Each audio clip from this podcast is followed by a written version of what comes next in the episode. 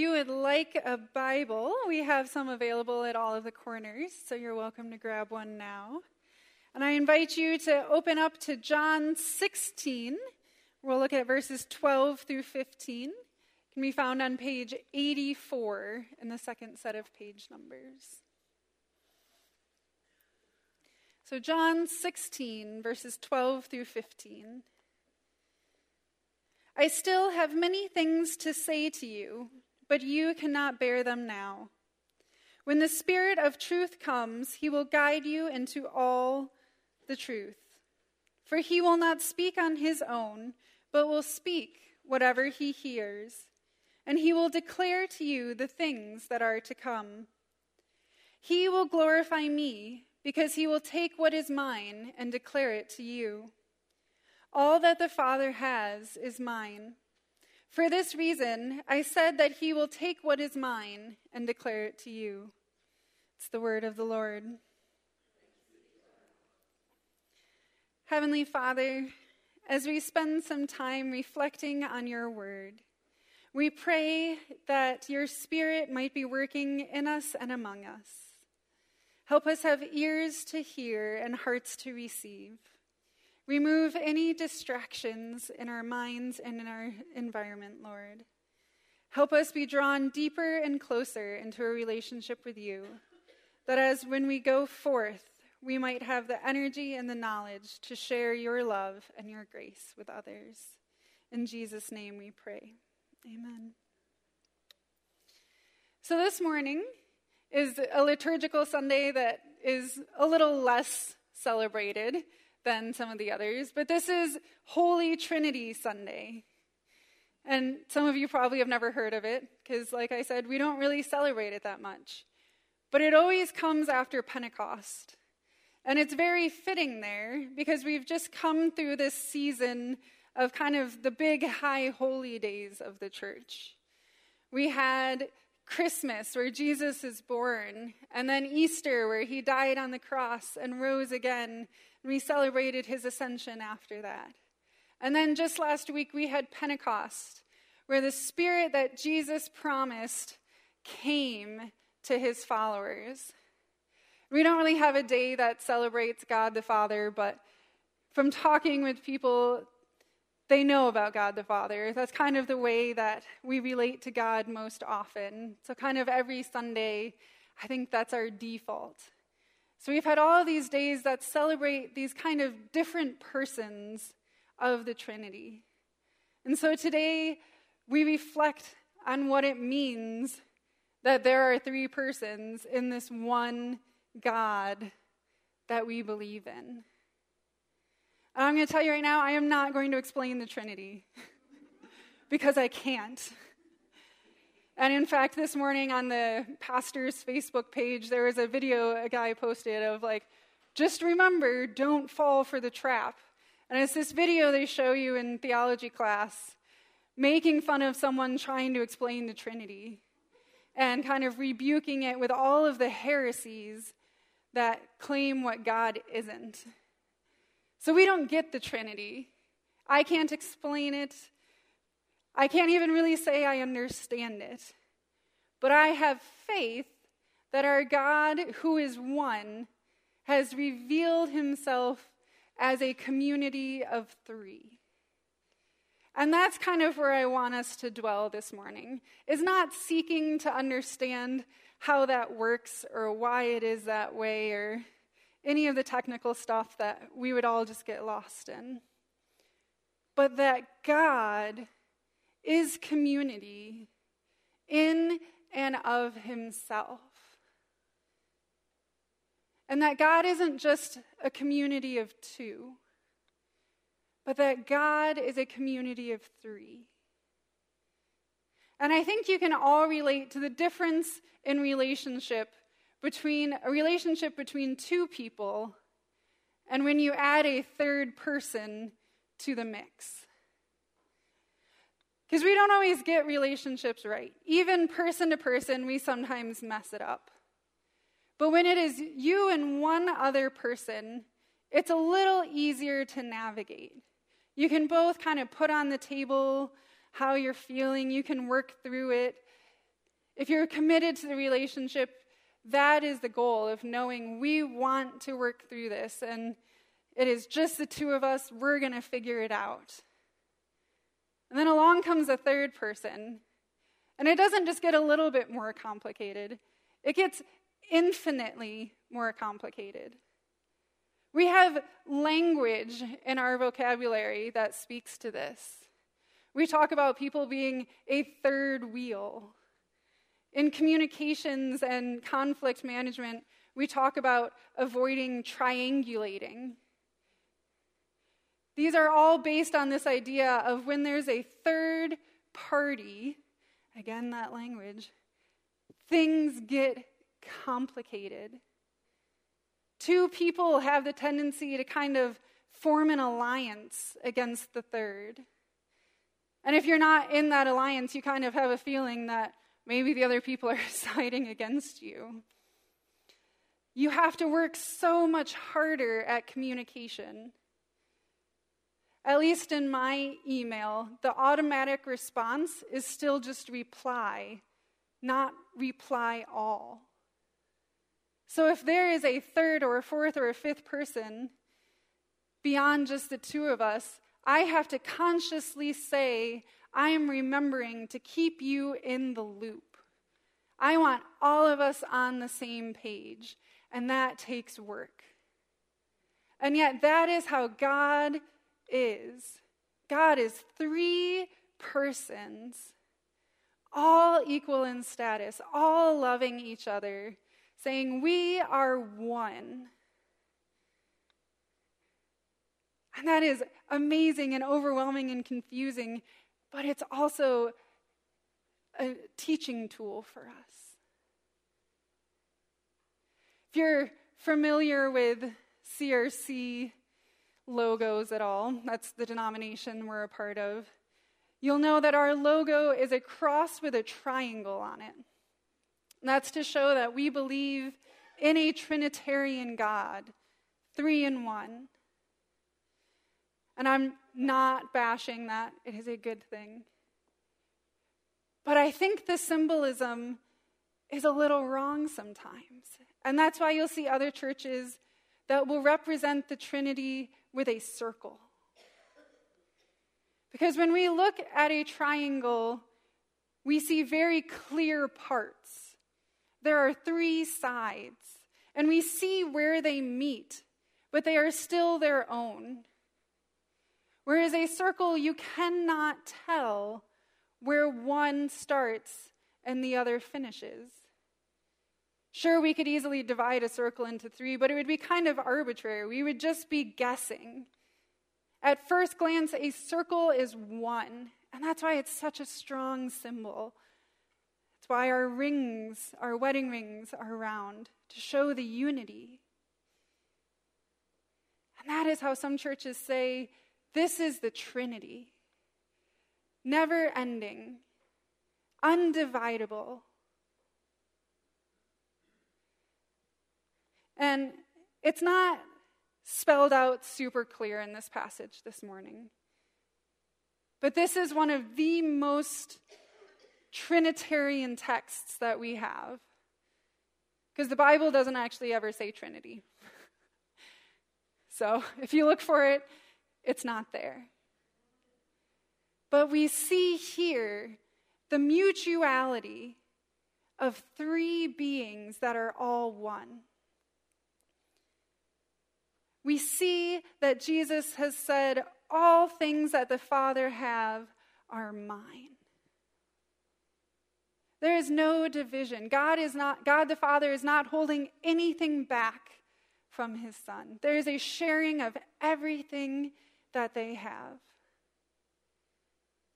And I feel like this is where we might be tempted to say, well, then the Spirit's a little lesser. And I think sometimes that happens. We don't even intentionally put them in a hierarchy, but we do. We're like, God is the Father, He's got everything, He's sharing it with Jesus, and then, you know, Spirit just kind of tells us about it. But that's not what Jesus wants us to get. It's not the Father is going to hold an inheritance for me. It's everything the Father has is mine. And the Spirit is going to tell you about that.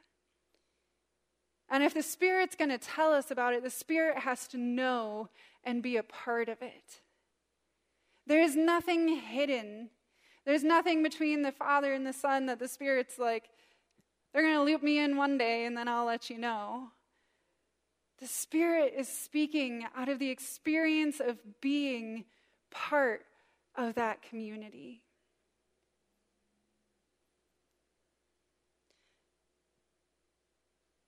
And then I love in verse 14, He will glorify me. And that is a beautiful picture. Do we glorify each other in our relationships? Are we defining ourselves as part of community? You see, that's part of why the Trinity is so confusing. Because they, we say three persons, but they're one God. They define themselves in their relationship to each other. We like to define things as contrasts. We could play like an opposites game like we did in when I was teaching kids in school, you know, of like black and white, yes and no, odd and even. That is how we are taught to think, is in contrasts. But they're saying, I am different. I define myself through what I experience with the others. The relationship, the community that we have trumps everything. And that is my whole identity. And my purpose is to build up the other parts of my community, to glorify them. And not to glorify themselves, because if the Spirit is glorifying Jesus and glorifying God, then yes, there's some glory that comes on the Spirit. But it's not about that self glory. It's about saying, I love my community so much that I want to share it. I want to build them up. I want people to know how amazing this community is.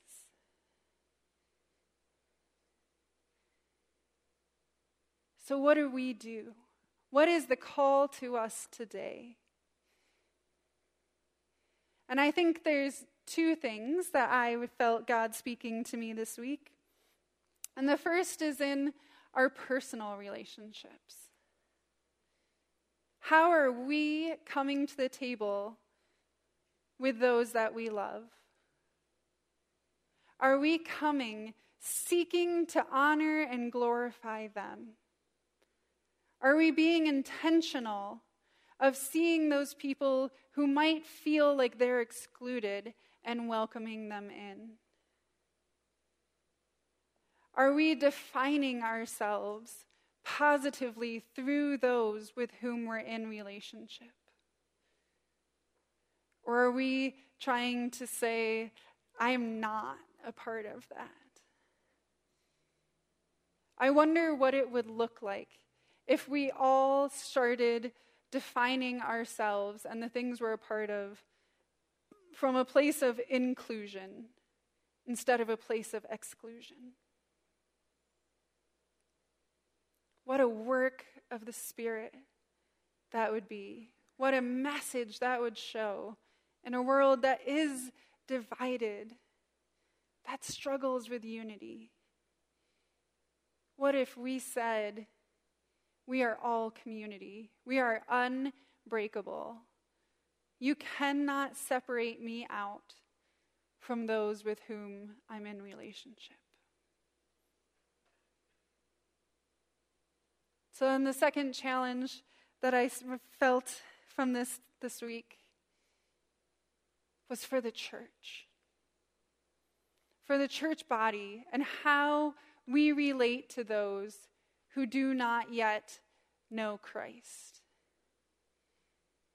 Because that's a lot of whom Jesus was speaking to. I mean, he was the start of this faith. This was new to everyone. So his example is how we go forth. And what really struck with me was this ministry of presence. And that's what the Trinity is all about. But that's also how they worked together to be present with us. Because through the Old Testament, we see God journeying with the people. And then when they just couldn't keep that covenant relationship, he sent Jesus to come and bear the weight of our sins and fix that broken relationship that we had with God. And it is enough. That salvation won us grace and forgiveness. But God knew we still didn't get it and that we still mess up and we're still going to fall. So God didn't leave us. God gave us the Spirit. I have many things to say to you, but you cannot bear them now. When the Spirit of truth comes, he will guide you into all the truth. We're not going to get it all the time. The people that we feel called to go and tell about God are not going to necessarily get it on the time frame that we want them to because it is a lifelong journey. But God is going to stick it out with us. And that's the challenge. Are we committed to also sticking it out with each other? If you tell someone about Jesus, are you willing to say, I am going to be with you while you wrestle with what this means to have a faith in God? Are we going to say, I'm going to be there for the highs and the lows, for the doubts and the celebrations? I'm going to be there when we both have questions that we're like, I just don't get that. But that's okay. I'm going to be here. When people are angry at God or angry at the world, are we going to say, I will be here with you? I don't always have the right words, but I am here and I am going to continue testifying to the love of God.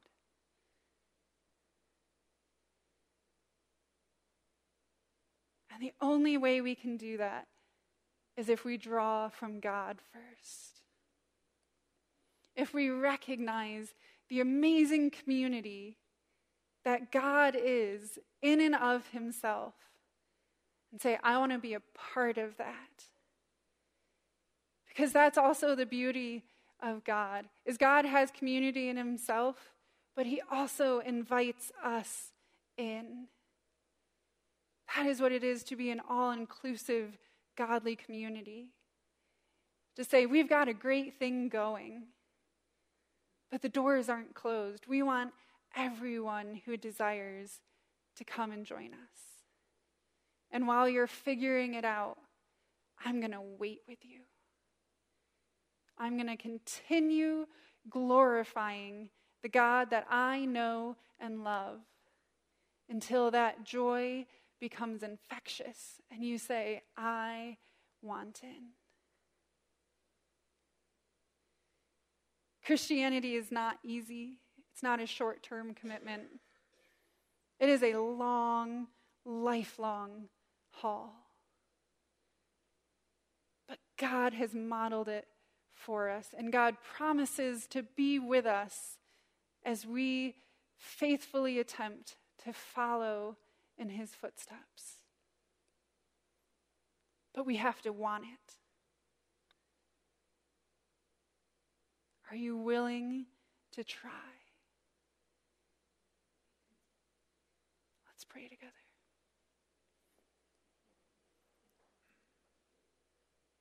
Father, Son, Holy Spirit, we thank you for the testimony that is your being. for the way that you show up to us in Scripture and in life. We confess that we don't get it. But we pray this morning, Lord, that our confusion might turn to glory because you are God and you are so much greater than we can imagine. And that is good news, Lord, because it means that you have got it and that you've got us in your hands. God, we pray this morning that we might feel compelled to live as you are, to seek undividable community, and to invite others to come in and to be a part of it. Lord, we pray that you would give us feet that are willing to go, hearts that are willing to serve, and that you would give us the energy we need to follow you every single day. In Jesus' name we pray. Amen.